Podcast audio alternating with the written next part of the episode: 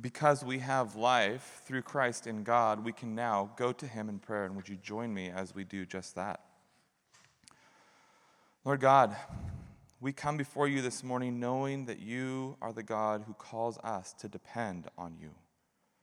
You are trustworthy and true and attentive to the cries of your people. You never sleep and you never rest. You're always willing to and ready to hear the, heart, the cries of our hearts. As much as we depend on you with the burdens of our lives, you listen intently to them. This life gives us many reasons to lean into you. We face trial, suffering, pain, and death. And we grieve the hard situations that we find ourselves in, but you offer greater care and protection than, the, that, than this world can bring. We confess, Father, that we are slow to depend on you. We do not trust in you as we should. But instead of, instead of crying out to you, we, we cry out to this world to satisfy us. Forgive us for not calling on you. Forgive us for not leaning or believing in you. Forgive us for not trusting in you and for caring more about this world and the suffering that it brings. Thank you, Lord, for never giving up on us. For no matter what we go through or how little we rely on you, you are faithful to those who are in you, and for that we are grateful.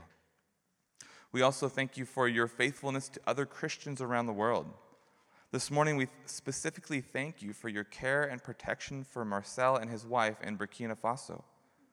In spite of the coup that has taken place there in that country this week, Marcel is safe, and we thank you for that. We pray that his ministry there would flourish in that country and that many would come to know you.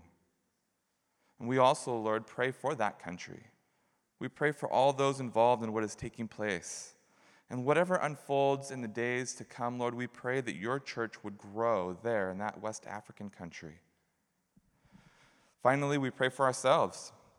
As we come to your word, we pray that it would open our hearts and minds to remember you and your care for us. May we rely on you more and more because of what we hear this morning. Amen. Amen. You can have a seat. And you can open up your Bibles to Revelation. Our text for this morning is going to be Revelation 8, 1 through 5, but we are going to start uh, looking at chapter 6.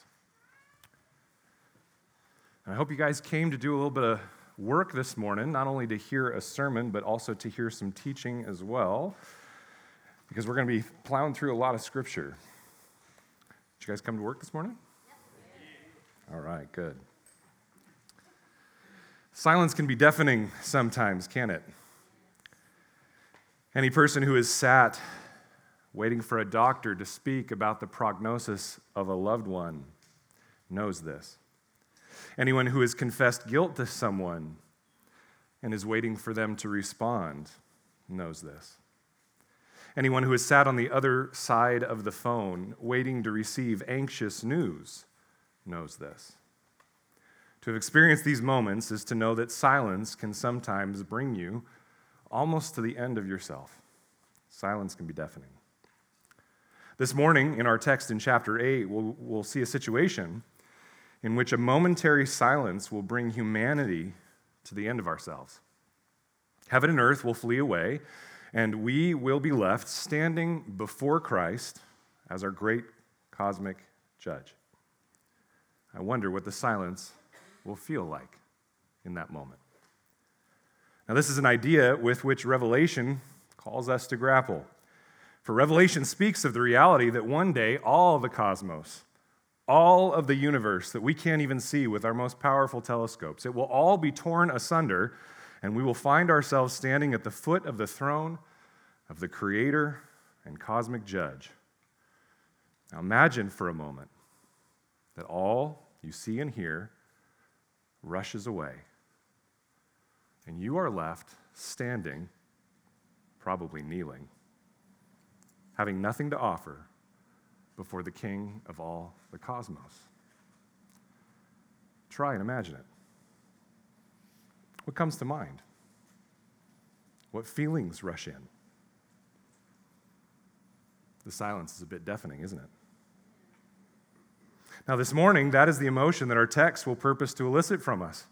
For in a moment of cosmic silence and in the judgment that follows, our text will cut away from us any fleshly arrogance that remains as it portrays the judgment of God on an unbelieving world. And at the same time, I think our text will also serve to greatly strengthen and encourage our spirits, our spirits that are in Christ, as we see that for the believer, for those in Christ, judgment is actually a welcome event. For it is in full judgment that God brings both his recompense and his reward. It is then that all will be made right, all will be restored, and all will be made just. It is at the moment of judgment that God will finally answer in fullness the prayers of his people. And that is what we're going to see this morning. God's judgment is his answer to the prayers of his people. God's judgment is his answer to the prayers of his people.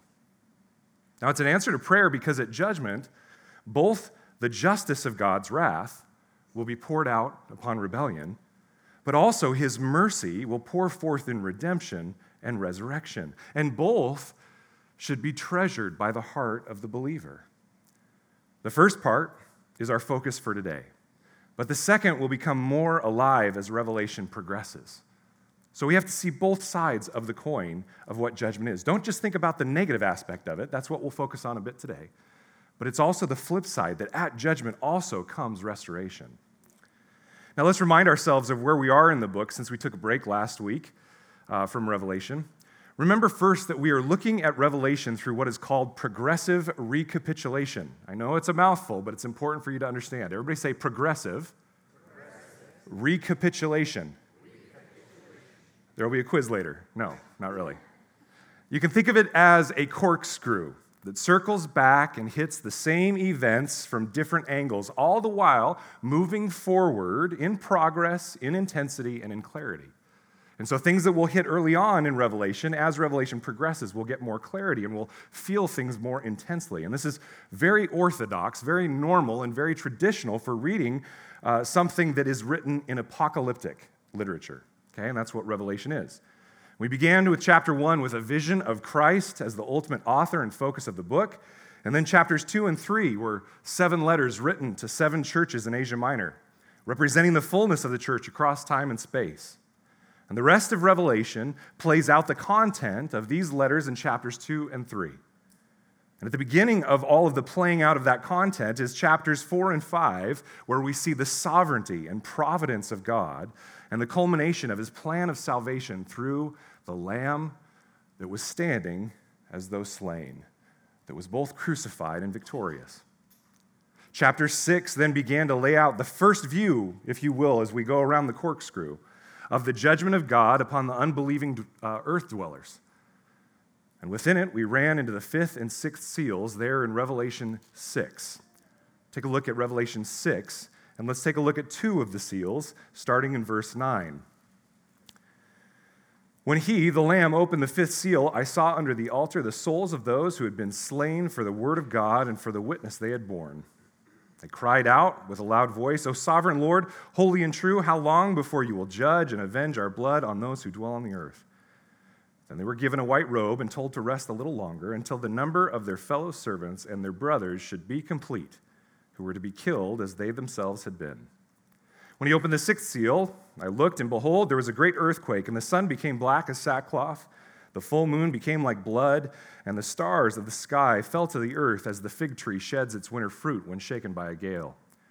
And the sky vanished like a scroll that is being rolled up, and every mountain and island was removed from its place. Then the kings of the earth, and the great ones, and the generals of the rich, and the powerful, and everyone, slave and free, hid themselves in the caves and among the rocks of the mountains, calling to the mountains and rocks, Fall on us and hide us from the face of him who is seated on the throne, and from the wrath of the Lamb, for the great day of their wrath has come, and who can stand it? Now, you can go back and listen to an in depth teaching on this portion that uh, Nick did that was fantastic. You can go back and listen to that online. Uh, but here, what we see in review is the heaven dwellers and the earth dwellers, the two inhabitants of two different worlds, citizens of two different kingdoms. In heaven, we have the souls of the saints who have died for the word of God and for his witness. and they are crying out for God to bring justice and to avenge their deaths. And they're told to wait a little while longer until the fullness of the saints has been completed. But then on earth, we have the sixth seal of apocalyptic terror and cosmic judgment being pictured, where heaven and earth are removed, they're destroyed, and those that still are in rebellion against God's reign are screeching out in terror to be hidden from his wrath. The heaven dwellers, the souls of the saints, are left waiting, asking, What about us? And that's where chapter 7 came in, parenthetically giving us the picture of their protection in being sealed with the divine seal of the Holy Spirit, as well as the picture of their ultimate reward. And this brings us to our text today, chapter 8, verses 1 through 5.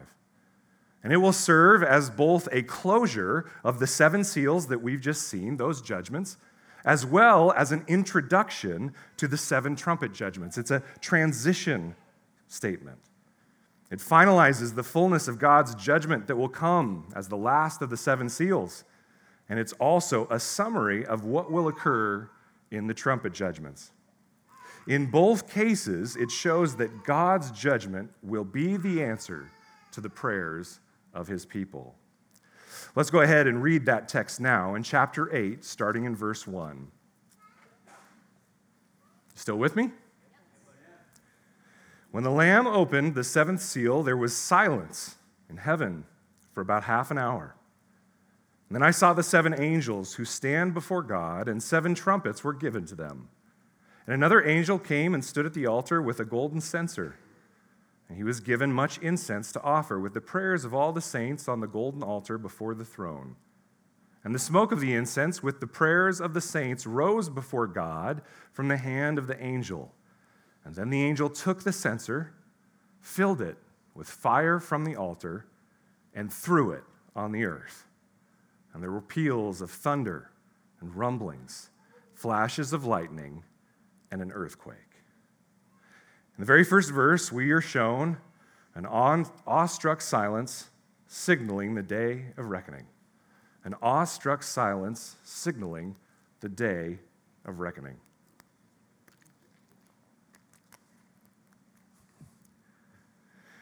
With the seventh seal, the lamb that was standing as though slain has unsealed and unrolled the entirety of the scroll that symbolizes God's redemptive and historic plan.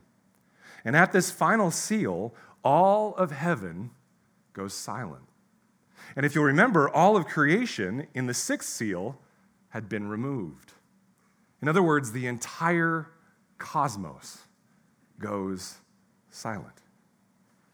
Remember that heaven is the throne room of God, and it is populated by angelic heavenly beings who are singing his praises night and day. It never stops. And yet, at this seal's breaking, all of that stops and silence occurs.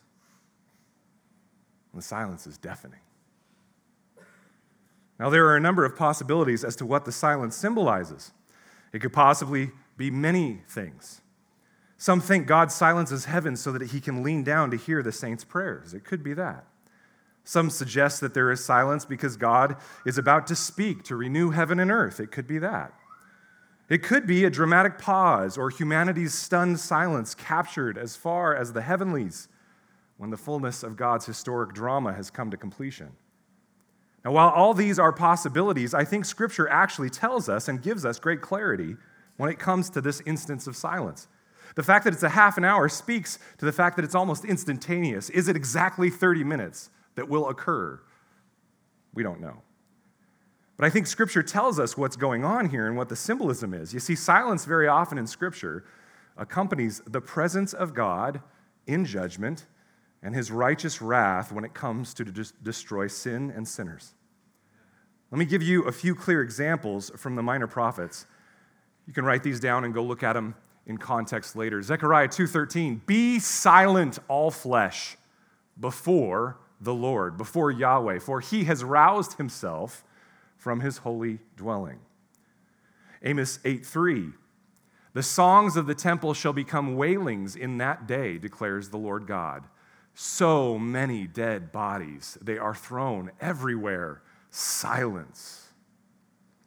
Habakkuk 2:20 But the Lord is in his holy temple let all the earth keep silence before him.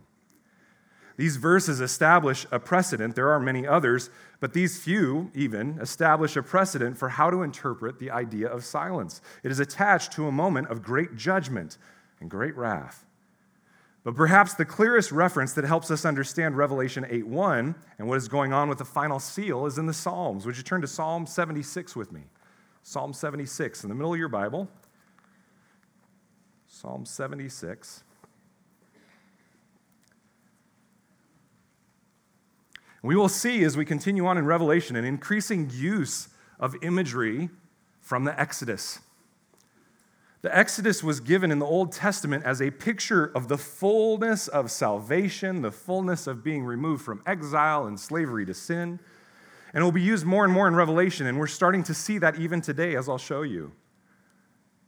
But what we will pull from the Exodus is the fact of God's judgment and what occurs in that judgment.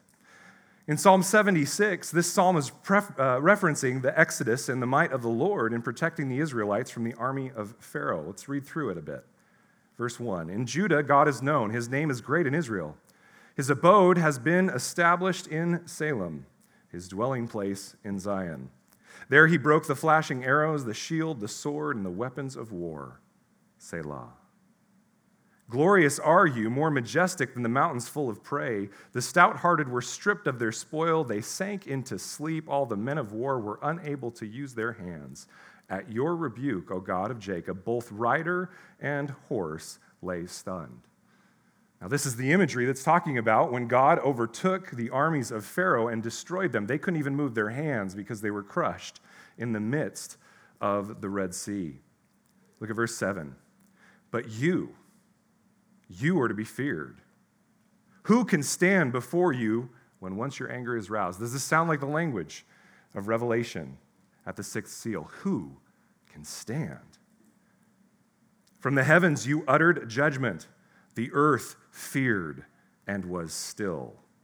When God arose to establish judgment, to save all the humble of the earth, Selah. There, even, you see the, the dual sides of the coin. He arose to establish judgment and yet save all the humble of the earth. This psalm is structured to emphasize God's wrath on his enemies and protection of his people. Picture it with me for a second.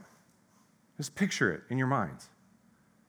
The Red Sea is opened up into a great canyon through which the people of Israel are hurriedly running, sprinting to escape the onslaught over their shoulder of the bloodthirsty armies of Pharaoh, waiting to mow them down. You can imagine the noise, the tumult, the craziness.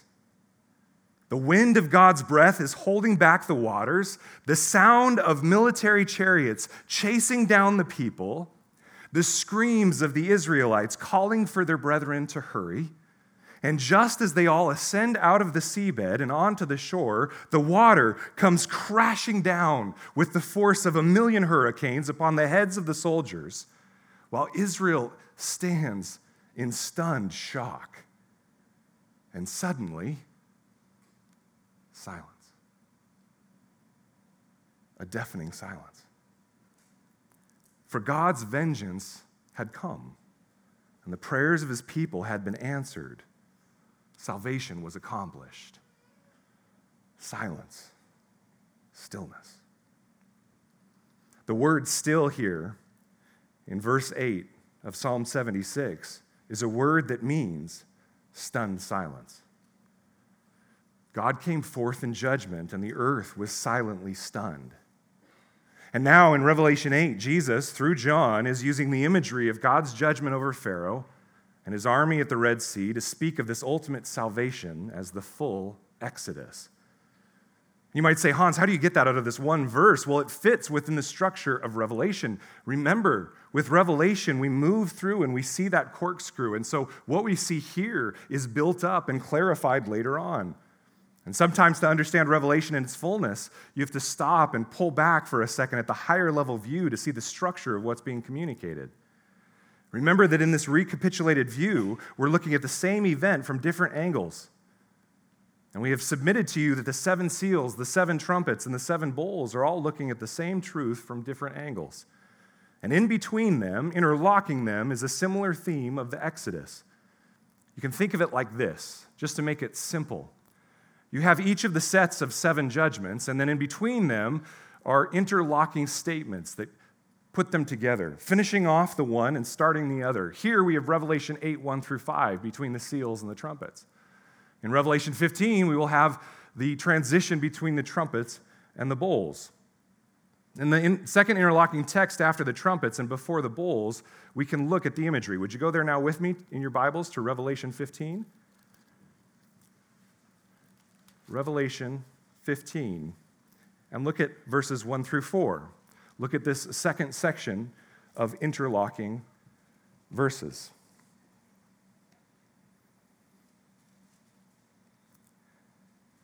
At the end of the trumpets, at the beginning of the bowls, we have this statement Then I saw another sign in heaven, great and amazing seven angels with seven plagues, which are the last, for with them the wrath of God is finished. They're pictured as holding bowls full of plagues.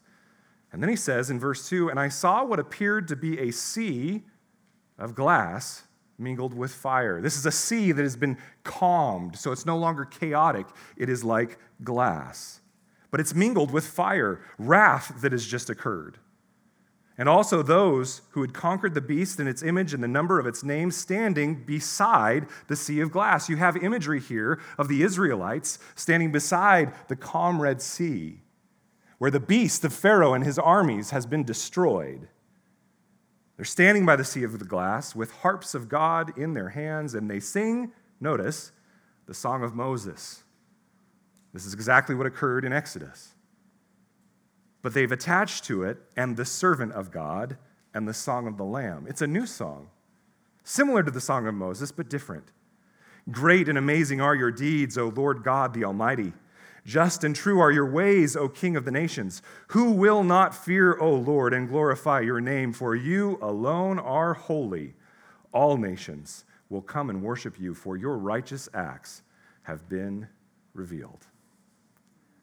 This is taking the imagery of the calm sea after the destruction of Pharaoh's army and the imagery of Moses leading Israel in song and laying it over the ultimate exodus, the ultimate victory that will occur at the judgment seat of Christ. There, the church will sing the ultimate victory song at the end of days when God reveals himself from his holy habitation to judge the unrepentant earth dwellers and avenge the repentant saints that have relied upon the blood of the slain lamb. And that will be the ultimate exodus. And so, as we zoom back out on that corkscrew of the imagery of Revelation, and we come back to where we were in Revelation 8, go ahead and go back there. Revelation 8, we realize that this same truth is being portrayed. Heaven and earth will be removed, Christ will sit in judgment, and those found in Christ will be avenged. And so awe inspiring will this moment be that all of creation will stand in deafening silence, just as Israel did on that day upon the shores of the Red Sea. For the day of reckoning for all mankind will have come in that moment, and it will come suddenly. Friends, do you believe this biblical proclamation? That judgment will come upon every person on this earth, yourself included. We heard in our earlier reading that Jesus, the one who proved himself truthful by his re- resurrection, promised that that day will come. Do you believe that one day you will stand humbled before your Creator King? Such a reality should humble us and cause us to consider how we will then live. Will we be part of those resurrected to eternal life in Christ, or will we be those who stand in unrepentant rebellion, resurrected to terrorizing judgment? Or will we be those who are caught by surprise because we simply dismissed the idea while we lived? We simply dismissed the idea in the way that we lived. This judgment will bring God's righteous wrath upon those who spent their lives in rebellion against him. And if this incites terrorizing fear in you, Well, this is God's grace to cause you to turn to Him in repentance. And what you will find if you do so is that God's judgment no longer incites fear, but it actually gives a comfort that helps us to endure. And this is what we see next in verses 2 through 4. For here we see the power of a praying people worshiping an attentive God. The power of a praying people worshiping an attentive God.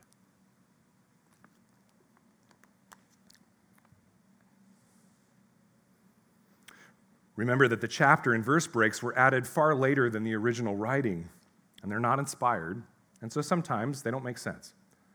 So, right away, in verse 2, we can see that we have entered a new vision. Verse 1 actually belongs to the seals. And beginning in verse 2, we start a new vision because it says, Then I saw. Take a look there at Revelation 8 2. Then I saw the seven angels who stand before God, and seven trumpets were given to them. Another angel came and stood at the altar with a golden censer, and he was given much incense to offer with the prayers of all the saints on the golden altar before the throne. And the smoke of the incense with the prayers of the saints rose before God from the hand of the angel. Now, here it is obvious that we're starting to transition into the seven trumpet judgments and away from the seven seals. Verse 2 starts the trumpets, but then they are not picked up again until verse 6. And so verses 3 through 5 are acting here in that interlocking transition fashion that I noted just a minute ago. And the visionary symbolism that is used is that of the altar of incense.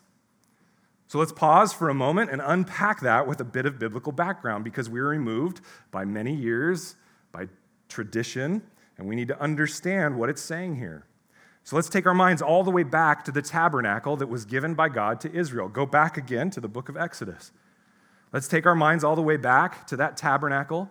And as Moses was being instructed to build it, every piece of furniture was put in a specific place. It, it couldn't be moved, it had to be put specifically in one spot.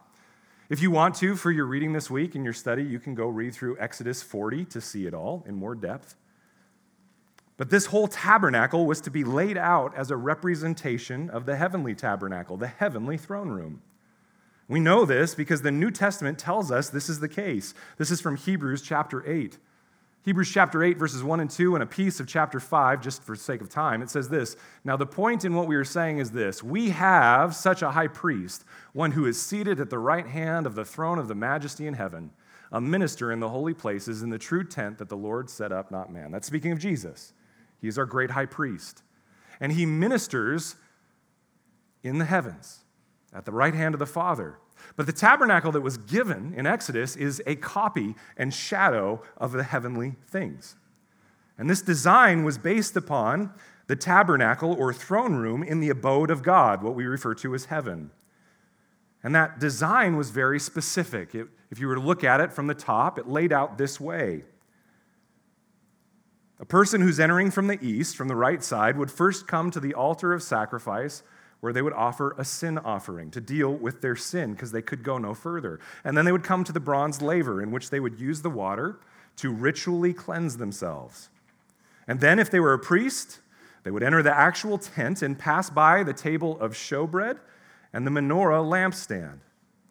But then, before entering through the veil into the Holy of Holies, and observing the footstool of God between the cherubim on the Ark of the Covenant, they would first come to the altar of incense. Now, recognize for a second what this is. In the Holy of Holies, the Ark, you guys have all seen Raiders of the Lost Ark, right? So we're all biblical scholars, right? Yeah? Okay. You got the two cherubim with their wings facing each other. That is called the mercy seat. It is the place where God dwells or dwelt on earth for the Israelites. But what dwelt there was not all of God, it was what was called the Shekinah glory of God. People think of it as almost kind of this glowing presence. But the reality of what that is, is a footstool. You guys know what a footstool is, right? I'm sure you use it when you're watching the Raiders, right? Yeah? You're sitting in your easy chair and you put the footstool there and you put your feet on it. You're sitting in the throne, but your feet are on the footstool. God's throne is in heaven, his footstool is in the Holy of Holies in the Old Testament. In other words, it wasn't the fullness of his throne, but it was a representation, and it was one that should bring humility, that we are at the footstool of God. The closest we can get is his toes. And that's where we are bowing before. This is the footstool. But before even going to that, you had to go to the altar of incense. Now, let's think about it for a second. As we even have this picture before us, let's dig a bit deeper and compare it to the tabernacle in the heavens that John is seeing in his vision. In Revelation, there is no longer an altar of sacrifice. Why? Because the perfect sacrifice of the risen and yet slain Lamb of Jesus Christ is complete once and for all. He has forever paid the debt of those who rely upon his gracious substitution in our place. In Revelation, there's no longer a brazen laver.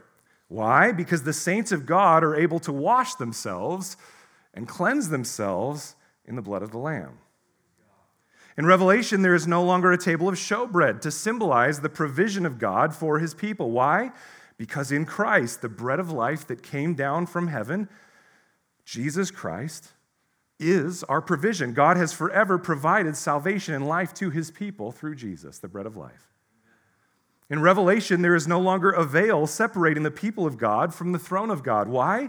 Because in Christ's death and resurrection, he tore the veil of separation that was our rebellion and sin and paved a way for those who are purified by his blood, by his ultimate sacrifice on the cross, to be reconciled to him. In Revelation, you have a totally different tabernacle because of the cross of Jesus Christ. The picture has been done away with and it's been replaced by the ultimate, by the true. In Revelation, as with the early tabernacle, you have the high priest still, Jesus himself, who also acts as the perfect sacrifice for our sin. And he stands amongst the lampstands, which now is the picture of his church, in whom dwells his Holy Spirit, shining outward as a lamp to the nations to draw them to Christ. And most importantly of all, in Revelation, you have the throne of the Almighty God, which will never be moved. And upon it sits this great high priest, this perfect sacrifice, the provision of life from the Father, the Lamb, Jesus Christ, the anointed one himself. John is clearly depicting the earthly tabernacle as the copy of the true heavenly tabernacle of God. But don't stop there. The priests alone entered into the first portion of the tabernacle, and beyond that, only the high priest could move into the Holy of Holies on one day out of the year, the day Yom Kippur, the Day of Atonement. And this was the day upon which the priest would enter the earthly Holy of Holies to sprinkle blood, to sacrifice, of the sacrifice, to cleanse the ark, the footstool of God's throne, so that God's presence might dwell with them. For without sacrifice, God does not dwell with his people. But let's stay focused on the part that influences our reading in Revelation today. Before the high priest would move through the veil into the Holy of Holies, he would first pause at the altar of incense and place incense upon the burning coals, and great smoke would waft upwards, creating a wall, a cloudy veil of its own. Now, the priest would regularly place incense here during both the morning and evening sacrifices, but on this occasion, it was provided as a safety a way to not be overcome with immediate awe and possible death as the high priest entered the Holy of Holies and witnessed the tangible presence and consuming holiness of God. Look up on the screen with me at Leviticus 16. This is where it talks about it. It says, He, the priest, shall take a censer full of coals of fire from the altar before the Lord, and two handfuls of sweet incense beaten small, and he shall bring it inside the veil and put the incense on the fire before the Lord that the cloud of the incense may cover the mercy seat that is over the testimony, so that he does not die. For the priest and for the Jewish people, this cloud of incense that rose to God became symbolic of that which was divinely accepted by God. It meant that the priest, the human representative, could enter into the presence of God, that sin had truly been dealt with so that they can be reconciled.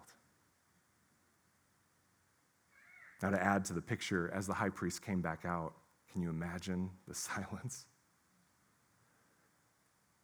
And then the high priest would emerge from the tent and say, Israel, your sins have been forgiven. and a new song would go up, an eruption of praise. I can't wait for that day. The day where Jesus emerges from his tabernacle and says, Church, your sins have been forgiven. Where he tells us the fullness of what has already been accomplished. The altar of incense was, if you will, the moment of reckoning. Either the high priest would enter into the presence of God or he would be judged for his sin and struck dead. And you can see this imagery of a cry for acceptance, even used by the psalmist in Psalm 141, our earlier reading. Let my prayer be counted as incense before you, and the lifting up of my hands as the evening sacrifice. A prayer asking for acceptance. It is this background imagery that John is relying upon here in Revelation. Let's read again from Revelation 8 3 through 4. Again, it says, Another angel came and stood at the altar with a golden censer, and he was given much incense to offer with the prayers of all the saints and the golden altar before the throne. And the smoke of the incense with the prayers of the saints rose before God from the hand of the angel. Here, the incense is mixed with the prayers of the saints. All of this imagery I've just laid out for you comes together. And we can ask, which prayers are those? Well, it tells us. It tells us these are prayers of all the saints. Go back just a little bit in Revelation with me to Revelation 5 8. Look at Revelation 5 8, what it says there.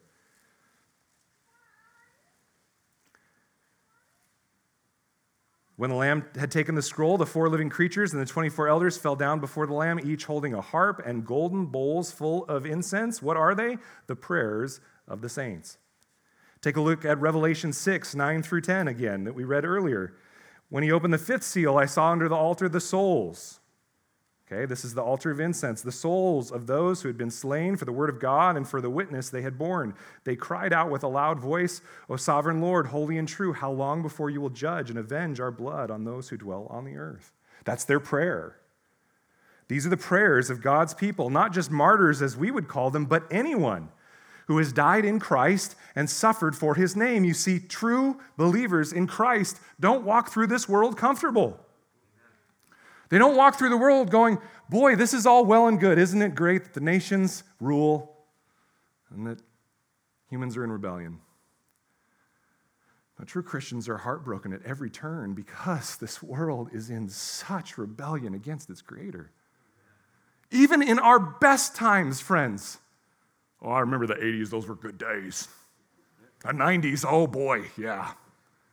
Even in our best days, True believers are heartbroken because of the rebellion that exists within us and around us. And so we cry out, God, how long? How long until you bring justice? How long until you bring justice upon this flesh and discard it so that I can be resurrected to new life to worship you? How long until you destroy this chaos and the rebellion that surrounds us? These are the prayers of God's people. And that's why it uses the phrase in chapter 8 all the saints. All the saints across all time and space are under the altar crying out to God, begging for vindication and for God to avenge their suffering. And God's response is that He tells them to hold off, to rest a while, until the fullness of His people has been brought in. But that does not mean that He is dismissive of their cries. He says that when the fullness of the saints have died, He will prove himself faithful to hear that cry and avenge the suffering and martyrdom. He pours out all of the prayers in this moment of judgment as incense upon the white hot heat of his wrath. And the two mingle together to become an acceptable sacrifice. So much so that it initiates judgment judgment unto condemnation and judgment unto mercy. You see, dear friends, while we see God often as deaf or dismissive of our prayers of lament, dismissing our cries for justice, there will come a day when every prayer that has been uttered through tears is poured back out in full acceptance and used in power. Gives you goosebumps, doesn't it? For first century Christians under heavy persecution, this was a welcome imagery. For 21st century Christians, it should be as well. It should point us to the necessity and power of worship through the prayer of the saints to an attentive and loving God. And we know this because we finish with the vision of how God answers those prayers. For God will answer the prayers of his saints with divine judgment. God will answer the prayers of his saints with divine judgment. Verse 5 Then the angel took the censer and filled it with fire from the altar, threw it on the earth, and there were peals of thunder, rumblings, flashes of lightning, and an earthquake. John mentions an incense censer here. Now, as Protestants, we are not as familiar with these, but they're still an active part of Eastern Orthodox and Roman Catholic liturgies.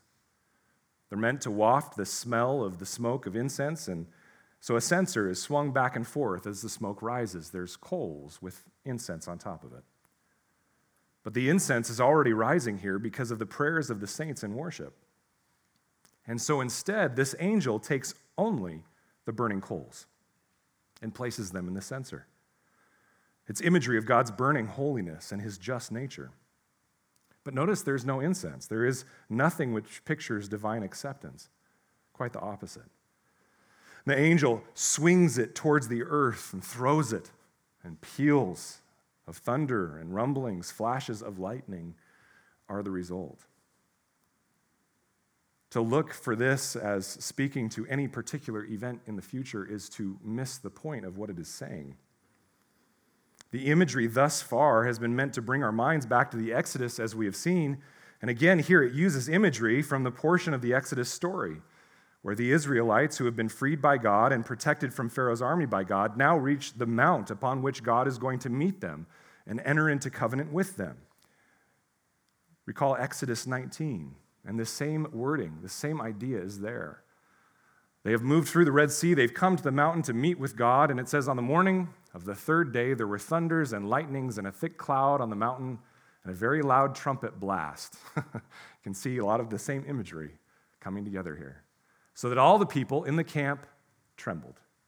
And then Moses brought the people out of the camp to meet God, and they took their stand at the foot of the mountain. Now, Mount Sinai was wrapped in smoke because the Lord had descended on it in fire. And the smoke of it went up like the smoke of a kiln, and the whole mountain trembled greatly peals of thunder, rumblings, flashes of lightning.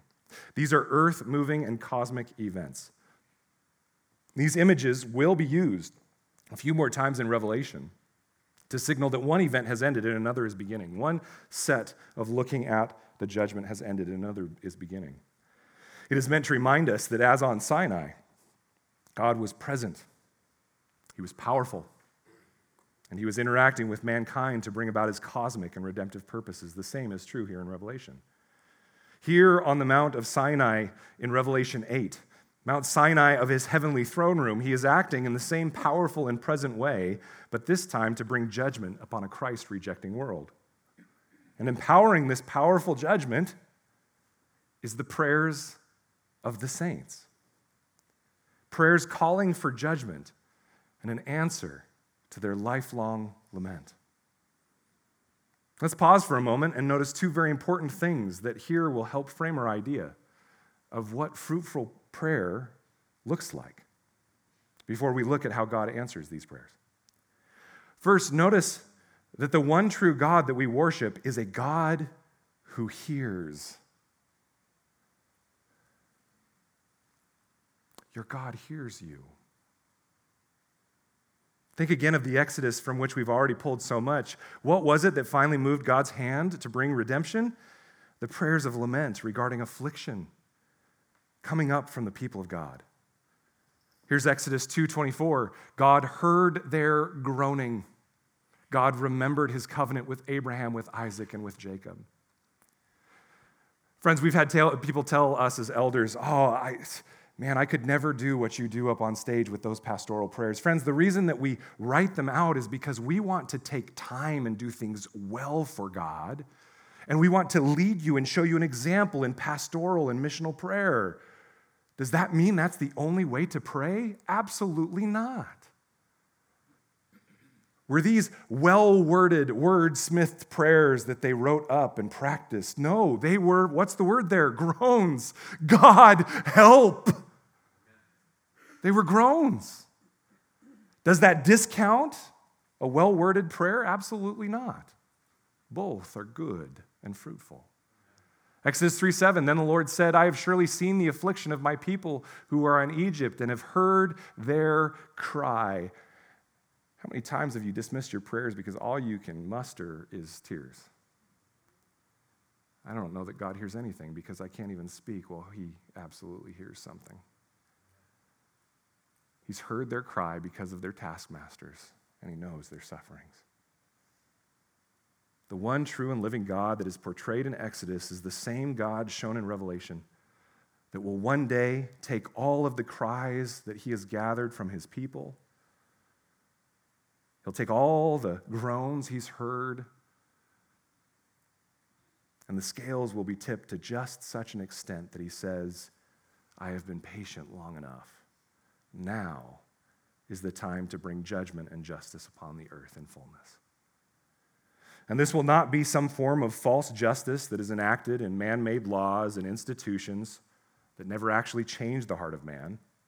This is godly, biblical justice that will show mercy to the elect because of the grace of God, and at the same time separate and punish those who have gloried in their own rebellion against Him.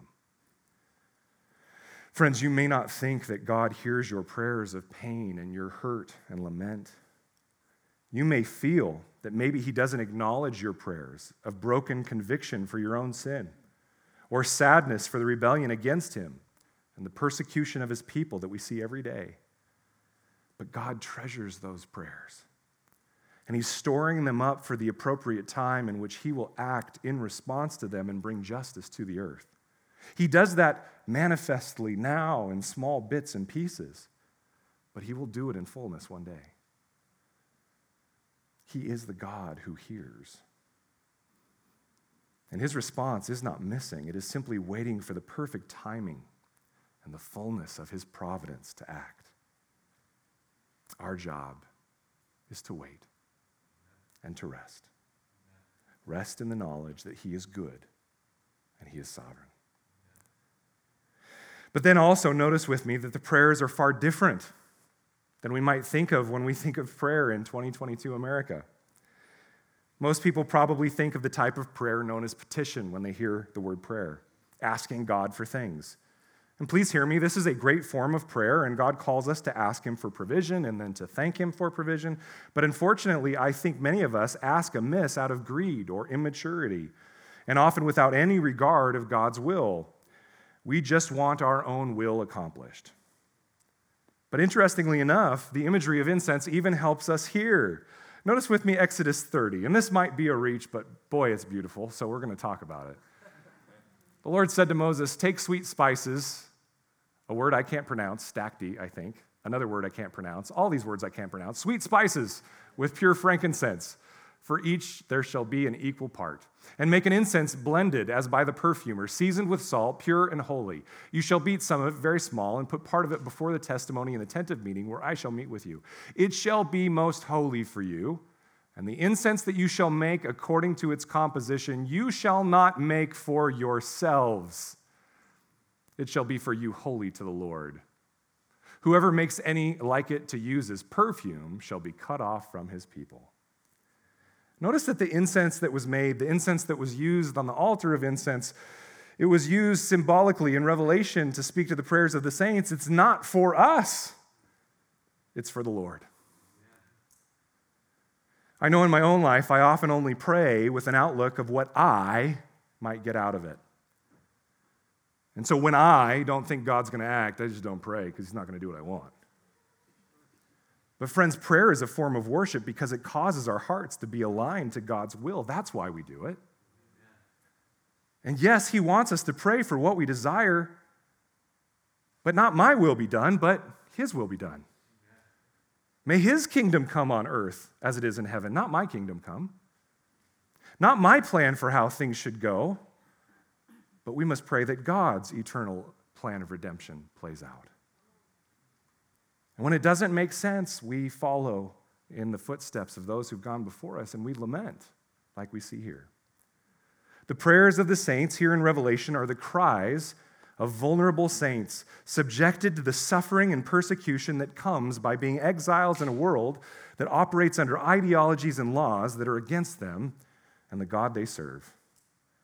The prayers are laments to God to make things right because no matter what we see or experience on this earth, we recognize that it is only a glimpse of the glories to be known when we are finally and fully one in reconciliation with our God.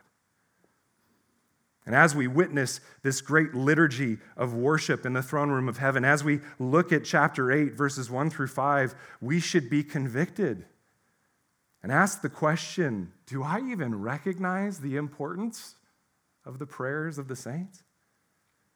And do I pray in the way pictured here? And when we pray, whose kingdom is lifted up and whose will is desired and who is actually enthroned? What kind of prayer do you pray?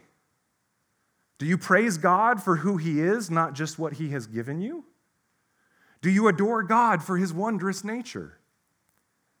Do you confess your sin and ask for forgiveness and empowerment to repent? Do you thank God for all that He has done for you that you see and don't see, even if that is only life and breath and salvation? Do you intercede on behalf of those saints around the world that know a kind of suffering and persecution that we will most likely never understand in the U.S.? Do you lament the state of the world and implore the Lord to act on the behalf of the vulnerable? Friends, are, are your prayers mixed with the ones we see here in Revelation? Mingled with the prayers of the saints across all time and space, those prayers that are lifted to God in glorious worship for Him, not necessarily for us? This text we have before us shows that part of how we endure is to recognize that God's judgment poured out is His answer to the prayers of His people. Friends, how often do you pray for judgment to come? The prayers of a people made righteous by the blood of Jesus are powerful and move the redemptive plan of God forward. And maybe the judgment we see here in Revelation is not the distinct thing we've been praying for. But the heart that treasures the will of God will see his judgment and the redemption that will follow as the fulfillment of any and all prayers we have ever lifted up to him. If you think that you don't know how to pray, dear friend, simply pour out your heart to God. If you don't know what to pray, well, we've already seen that the Lord hears our cries and our groans of lament. If you want to grow in your prayer life, there's a prayer night that happens here at the church. You can go talk to my friend Paul over here. I think one's coming up this next week, right, Paul? Yeah. We want to partner with you and help you grow in prayer. I want to encourage you to pray for the endurance of the saints. If you're a member here, you should be able to pray through our member directory online or in hard copy. Broke my heart the other day when I asked my wife, I said, How many, how many people have uh, gotten uh, directories the last time around? Oh, 10. Now, I know a few of you look online, but we have 130 members. 130 should be praying for the perseverance of the saints, at least the saints in this church. Do you pray for your brothers and sisters that they might endure suffering, that they might be encouraged in Christ? This is core to what it is to be responsible for one another and to exhort one another. Do you pray that we would give our lives as a fragrant offering to Christ in service of one another? Friends, these questions are not meant to shame you, they're meant for all of us to grow so that we can practice this kind of prayer that we see here in this worship session in heaven. Do you pray for the other member churches of the Northwest Church Network, of whom we're a part? Do you pray for the churches in Salem? Do you pray for Pastor Marcel and the brothers who minister in Burkina Faso? Friends, just the thing I've listed, you'll be in prayer for days. Do you pray like those saints in Revelation 6 for God's justice against hypocrisy and persecution and injustice? Do you pray as the word calls us to for our leaders, even if you disagree with them? Do you pray for his wrath and judgment, recognizing judgment to the sinner is a grace to draw them to repentance? Do you pray for that in the lives of your family members who don't know Jesus? Lord, bring judgment. Not because I hate them, but because I love them. Do you pray for those still left to be placed under the altar to hear the call of Jesus? Do you pray for the advancement of the gospel? Do you pray for covenant communities and churches and tribes being affected by the ongoing daily martyrdom of the saints? Let me give you two websites that can help you in your prayer. The first one, icommittopray.com, is from Voice of the Martyrs. It gives you things to pray about for those being martyred and put to death every single day for the sake of Christ. JoshuaProject.net slash pray is, uh, Joshua Net is a program that seeks to reach the ends of the earth with the gospel and talks about those unreached people groups. These are wonderful websites to go to to help you pray when you don't know what to pray for. You see, friends, the image that John selected to close the seven seals and to open the seven trumpets shows us that God's judgment is his answer to the prayers of his people. We can trust that God hears our prayers and that his plan of redemption will answer them when judgment for rebellion and mercy out of grace come in that final judgment day. That day when heaven and earth are silenced and all of creation stands in awe at what God has accomplished through the salvation of his Son. And what we do each Sunday when we gather is we look forward to that day. We look back to the cross and we look forward to that day as we participate in communion and as we worship God for what he has done.